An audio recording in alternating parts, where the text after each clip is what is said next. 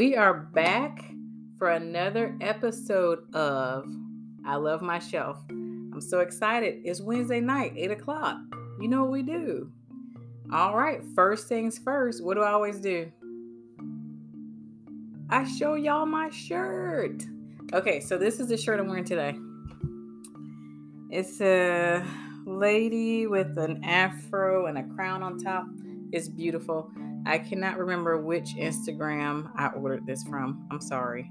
So if I ever see it pop up, I'll tag it in this video so that you guys will know where I got it from. Also, I have an idea brewing for Christmas. I can't wait to tell you guys about that in like another week or two. So, save your coins. I need y'all to buy this. Thank you. All right, so we're doing chapter 19 and 20 of What He Took. Did you guys buy the book yet?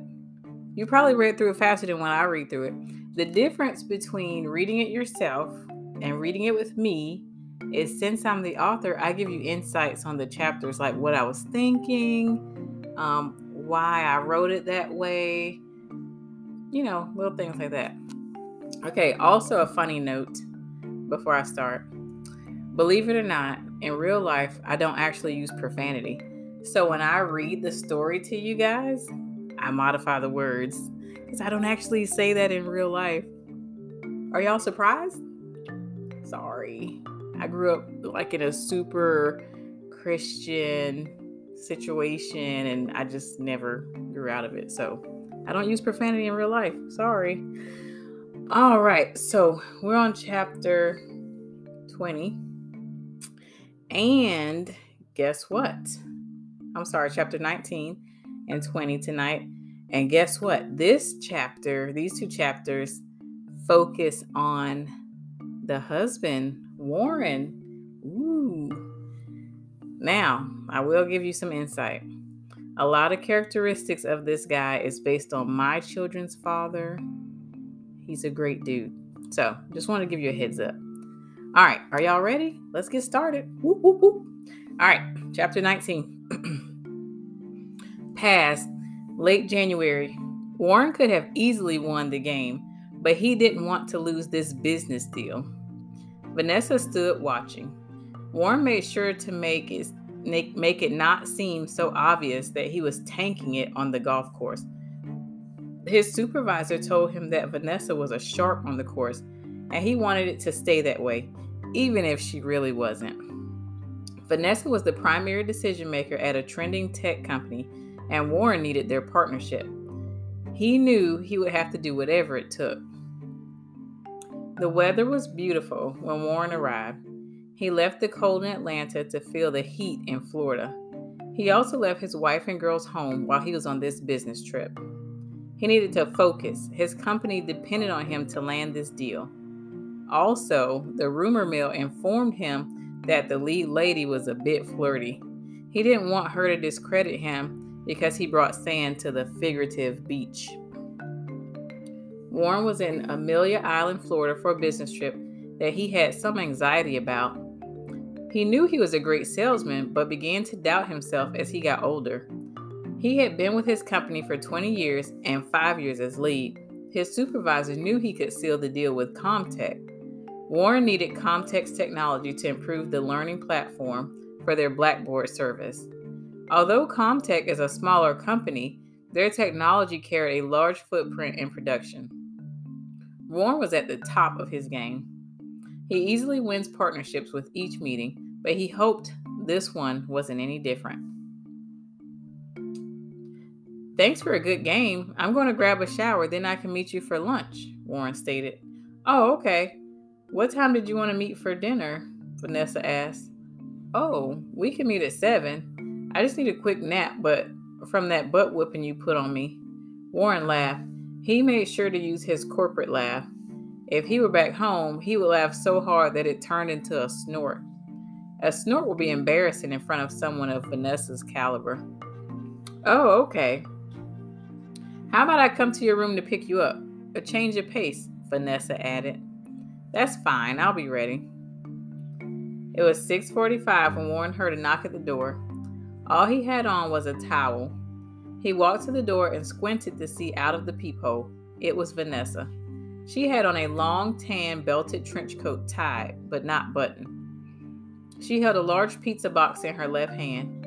Warren turned away from the door. He knew what she was trying to do. One sec, he yelled at the door. Warren walked over to the desk and placed his phone on it. He made sure the angle captured the green velvet chair perfectly. Do you remember that? He placed his half filled cup of Crown Royal slightly in front of it as a disguise. He hit the record button before heading towards the door.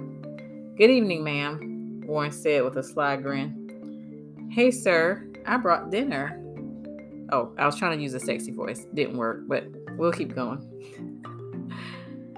Vanessa replied, I see. Come on in. Warren motioned towards the large window. After she walked in, he followed behind. She stopped in the middle of the room and placed the pizza on the desk. Warren trailed behind her slowly, then pivoted to the side to sit in the green chair. Vanessa turned to face him. She twirled the tip of her belt on her pointer finger. She pressed a strong gaze on Warren. She angled her right foot behind her left foot and began to spin in a circle. As she finished her circle, she steadily dropped the jacket to the floor, displayed a perfectly caramel body. Her body glistened as if she was just bathed in shea butter and bronze glitter. Her brown bra and panty set perfectly complemented her skin. Vanessa, I'm a married man, Warren stated abruptly.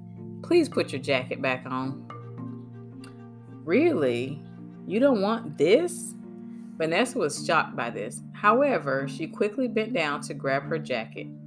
How could you humiliate me like this? I never told you to do this. I said we could meet for dinner. I didn't mean you would be the dinner, Warren stated emphatically.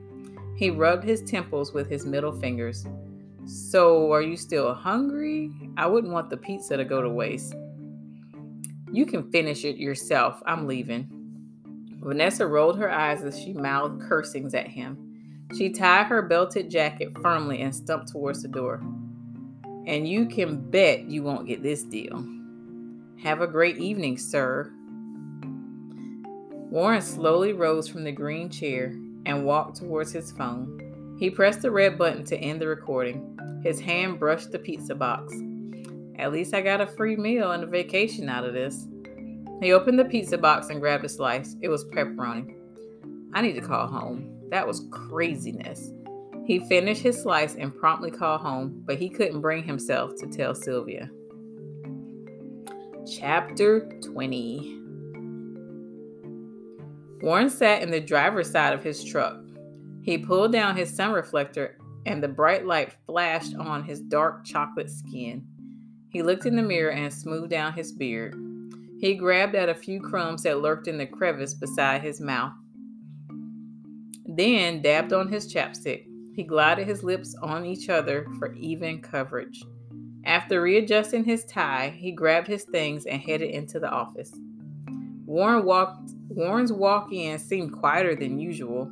There wasn't the usual buzz and greetings on the sidewalk heading in. He thought maybe he was just earlier than usual. He held his badge up to the scanner on the door. He heard the click and opened the door. He headed towards the elevator, pressed the up key, and waited. The elevator seemed to be taking longer than usual to arrive. Cedric walked up behind Warren and waited for the elevator as well. What up, yo? Warren greeted him. They were the only two brothers working on their floor. The familiarity helped make the job easier. Bam! How was your weekend? You met with the banging tech genius? Cedric was excited to hear any naughty details. I did. We played golf, and that was it. She went her way, I went mine. What? Cedric said with disappointment. You had her all to yourself and you did nothing? You better. You are much better than me. Nah, you know how that goes. If, if Sylvia got wind of that, I'd be a dead man. You right. I love being single and ready to mingle at any time. She would have been limping back to the airport. Ha, you man, you crazy. The fellas laughed as they stepped onto the elevator.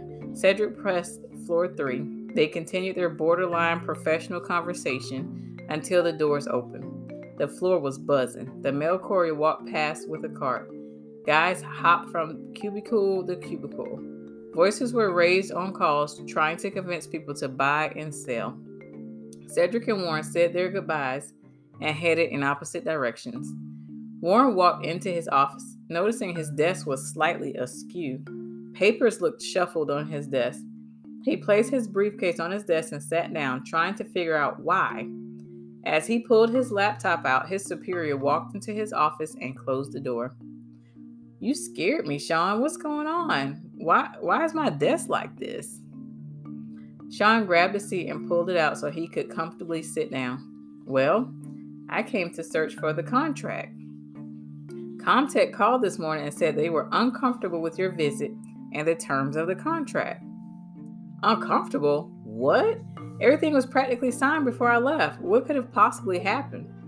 Warren was astounded. He had placed so much time in planning the details.